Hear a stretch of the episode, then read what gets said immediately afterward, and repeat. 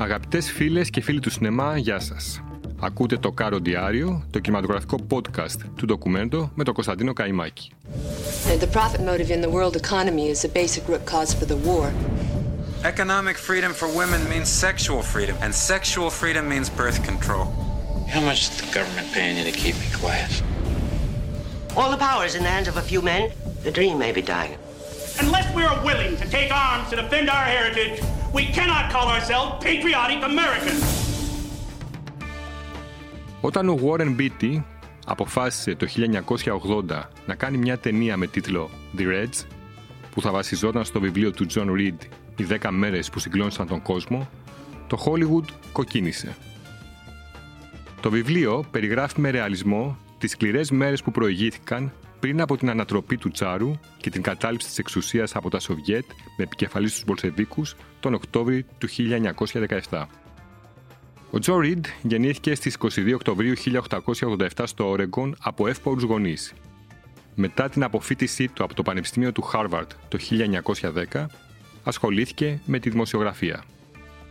Το 1914 δημοσίευσε το βιβλίο «Το επαναστατημένο Μεξικό», όπου υποστήριζε τον αγώνα του μεξικάνικου λαού και καταδίκαζε την ανάμιξη των Ηνωμένων Πολιτειών της Αμερικής στις εσωτερικές υποθέσεις του Μεξικού.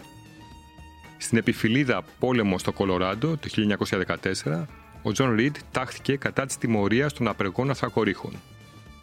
Επίσης ήταν ανταποκριτής στο μέτωπο του Πρώτου Παγκοσμίου Πολέμου και το 1916 δημοσίευσε το βιβλίο «Ο πόλεμος στην Ανατολική Ευρώπη», όπου αποκάλυπτε τον ιμπεριαλιστικό χαρακτήρα του πολέμου. Ω πολεμικός ανταποκριτής τον Αύγουστο του 1917 πήγε στη Ρωσία και συνδέθηκε με τους Μπολσεβίκους.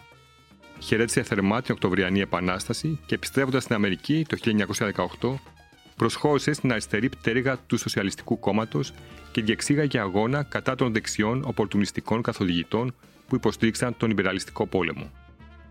Με τη συμμετοχή τους στη συνδιάσκεψη των αριστερών οργανώσεων της Νέας Υόρκης το Φλεβάρι του 1919, διαμορφώθηκε οργανωτικά η αριστερή πτέρυγα του Σοσιαλιστικού Κόμματος. Ο Ριντ εκλέχθηκε συντάκτης της νέας εφημερίδας Κομμουνιστής της Νέας Υόρκης που άρχισε να εκδίδεται από τον Απρίλιο του 1919. Το ίδιο έτος εκλέχθηκε μέλος του Εθνικού Συμβουλίου της Αριστερής Πτέρυγας. Μεταξύ του Αύγουστου και του Σεπτέμβριου του 1919 ήταν επίσης ένας από τους οργανωτές του Κομμουνιστικού Εργατικού Κόμματος της Αμερικής και ομιλητής σε πολλές δημόσιες συγκεντρώσεις που έλεγε στον Αμερικανικό λαό τα πραγματικά γεγονότα της Οκτωβριανής Επανάστασης. Όμως η μεγάλη στιγμή του ήταν το Μάρτιο του 1919, όταν εκδόθηκε στην Αμερική το βιβλίο του 10 μέρες που συγκλώνησαν τον κόσμο, το οποίο απέκτησε αμέσως παγκόσμια φήμη και εκτιμήθηκε πολύ από τον Λένιν, ο οποίος είχε γράψει και την εισαγωγή του βιβλίου. Εκεί παρουσιάζονται συνεντεύξεις ανώνυμων αλλά και επώνυμων πρωταγωνιστών της Επανάστασης, καθώς και ολοζώταν περιγραφές από τις λαοθάλασσες στους δρόμους, τις απεργίες στα εργοστάσια και τα αυτοσχέδια χαρακόμματα που έστησαν οι εξαγριωμένοι πολίτες απέναντι στα στρατεύματα του Τσάρου. Ο Warren Beatty, όταν αποφάσισε να φτιάξει το φιλμ, ήξερε ότι η επιτυχία του θα εξαρτιόταν άμεσα όχι μόνο από την πιστική απεικόνηση των γεγονότων, αλλά ακόμη περισσότερο από την άψογη σκιαγράφηση ενός τόσο ξεχωριστού χαρακτήρα. Τρία χρόνια πριν, έχοντας τον τετραπλό ρόλο του σκηνοθέτη, παραγωγού, σεναριογράφου και πρωταγωνιστή στην κομμωδία Ο Παράδεισος μπορεί να περιμένει, ο Beatty είχε φτιάξει μια μεγάλη εμπορική επιτυχία που κατάφερε να μπει σφίνα και στην Οσκαρική κούρσα, απέναντι σε θηρία τύπου Ελαφοκυνηγός, Γυρισμός, Το Εξπρέσιο του Μεσονυχτίου και Μέρες Παραδείσου, παίρνοντας 9 συνολικά υποψηφιότητες. Παρότι η ταινία κέρδισε τελικά μόλις ένα βραβείο για την καλλιτεχνική διεύθυνση, ο Warren Beatty έγραψε ιστορία ως υποψήφιος και για τα τέσσερα βραβεία των αρμοδιοτήτων του. Είναι ο μοναδικός που το έχει καταφέρει και μάλιστα το κατόρθωμά του επαναλήφθηκε τρία χρόνια αργότερα με τους κόκκινους, όπου βρέθηκε ξανά στις ίδιες θέσεις, κερδίζοντας πάντως αυτή τη φορά το χρυσό αγαλματίδιο για τη σκηνοθεσία του. Η κόκκινη διάρκειας 195 λεπτών αφηγούνται τη ζωή του John Reed, τον οποίο υποδείται φυσικά ο Warren Beatty, με εφαλτήριο τις σκληρές συνθήκες του Πρώτου Παγκοσμίου Πολέμου, όπου παρακολουθούμε τον ήρωα από τον πόστο του ανταποκριτή.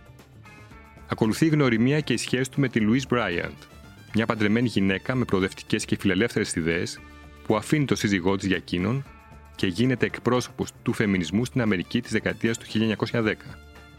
Τη Σουφραζέντα Bryant υποδίεται η Diane Keaton.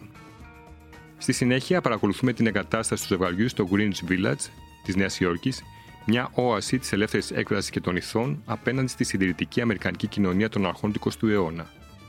και γινόμαστε μάρτυρες της νοημία και της φιλικής σχέσης του ζευγαριού με μεγάλες προσωπικότητες της εποχής, όπως ο δραματουργός Eugene O'Neill, η φεμινίστρια Emma Goldman και ο συγγραφέας Max Eastman. Τους χαρακτήρε αυτούς στο φιλμ υποδίωται αντίστοιχα ο Jack Nicholson, η Maureen Stapleton που κέρδισε και το βραβείο Oscar ρόλου και ο Edward Herman. Παράλληλα, παρακολουθούμε και την πολιτική διαμάχη των ανωτέρων πάνω στο θέμα του πολέμου και της εργασίας με την κυβέρνηση του Woodrow Wilson. Διαμάχη η οποία τους οδήγησε στη Ρωσία το 1917 και την Οκτωβριανή Επανάσταση. Ένα γεγονός δηλαδή που άλλαξε τις ζωές τους για πάντα και όθησε το Reed να γράψει το αριστούργημά του με τίτλο Οι 10 ημέρες που συγκλώνησαν τον κόσμο. Ακόμη και σήμερα μοιάζει απίθανο πω ο Warren Beatty κατάφερε στις ψυχροπολεμικές μέρες της διακυβέρνησης του Ronald Reagan να πει στο Hollywood να χρηματοδοτήσει ένα αυθεντικά μαξιστικό και ξεπέραστο έπος για την Οκτωβριανή Επανάσταση. Το παράτολμο όραμά του, που τελικά στέφθηκε με επιτυχία, αποτελεί μέχρι και σήμερα ένα από τα κορυφαία επικά δράματα του Hollywood. Όσον αφορά το Reed, η ζωή του δυστυχώς ήταν σύντομη. Πέθανε από τύφος στη Μόσχα στις 17 Οκτωβρίου 1920. Ήταν μόλις 33 ετών. Η ταινία Κόκκινη θα προβληθεί σε ψηφιακά αποκαταστημένη πλήρη έκδοση την ερχόμενη Τρίτη 7 Νοέμβρη αποκλειστικά στο στούντιο New Arts Cinema με αφορμή τα 106 χρόνια από την Οκτωβριανή Επανάσταση. Αυτά λοιπόν για τη θρηλυκή στιγμή του Warren Beatty. Να είστε όλοι καλά, να πηγαίνετε σινεμά και θα τα ξαναπούμε την επόμενη εβδομάδα.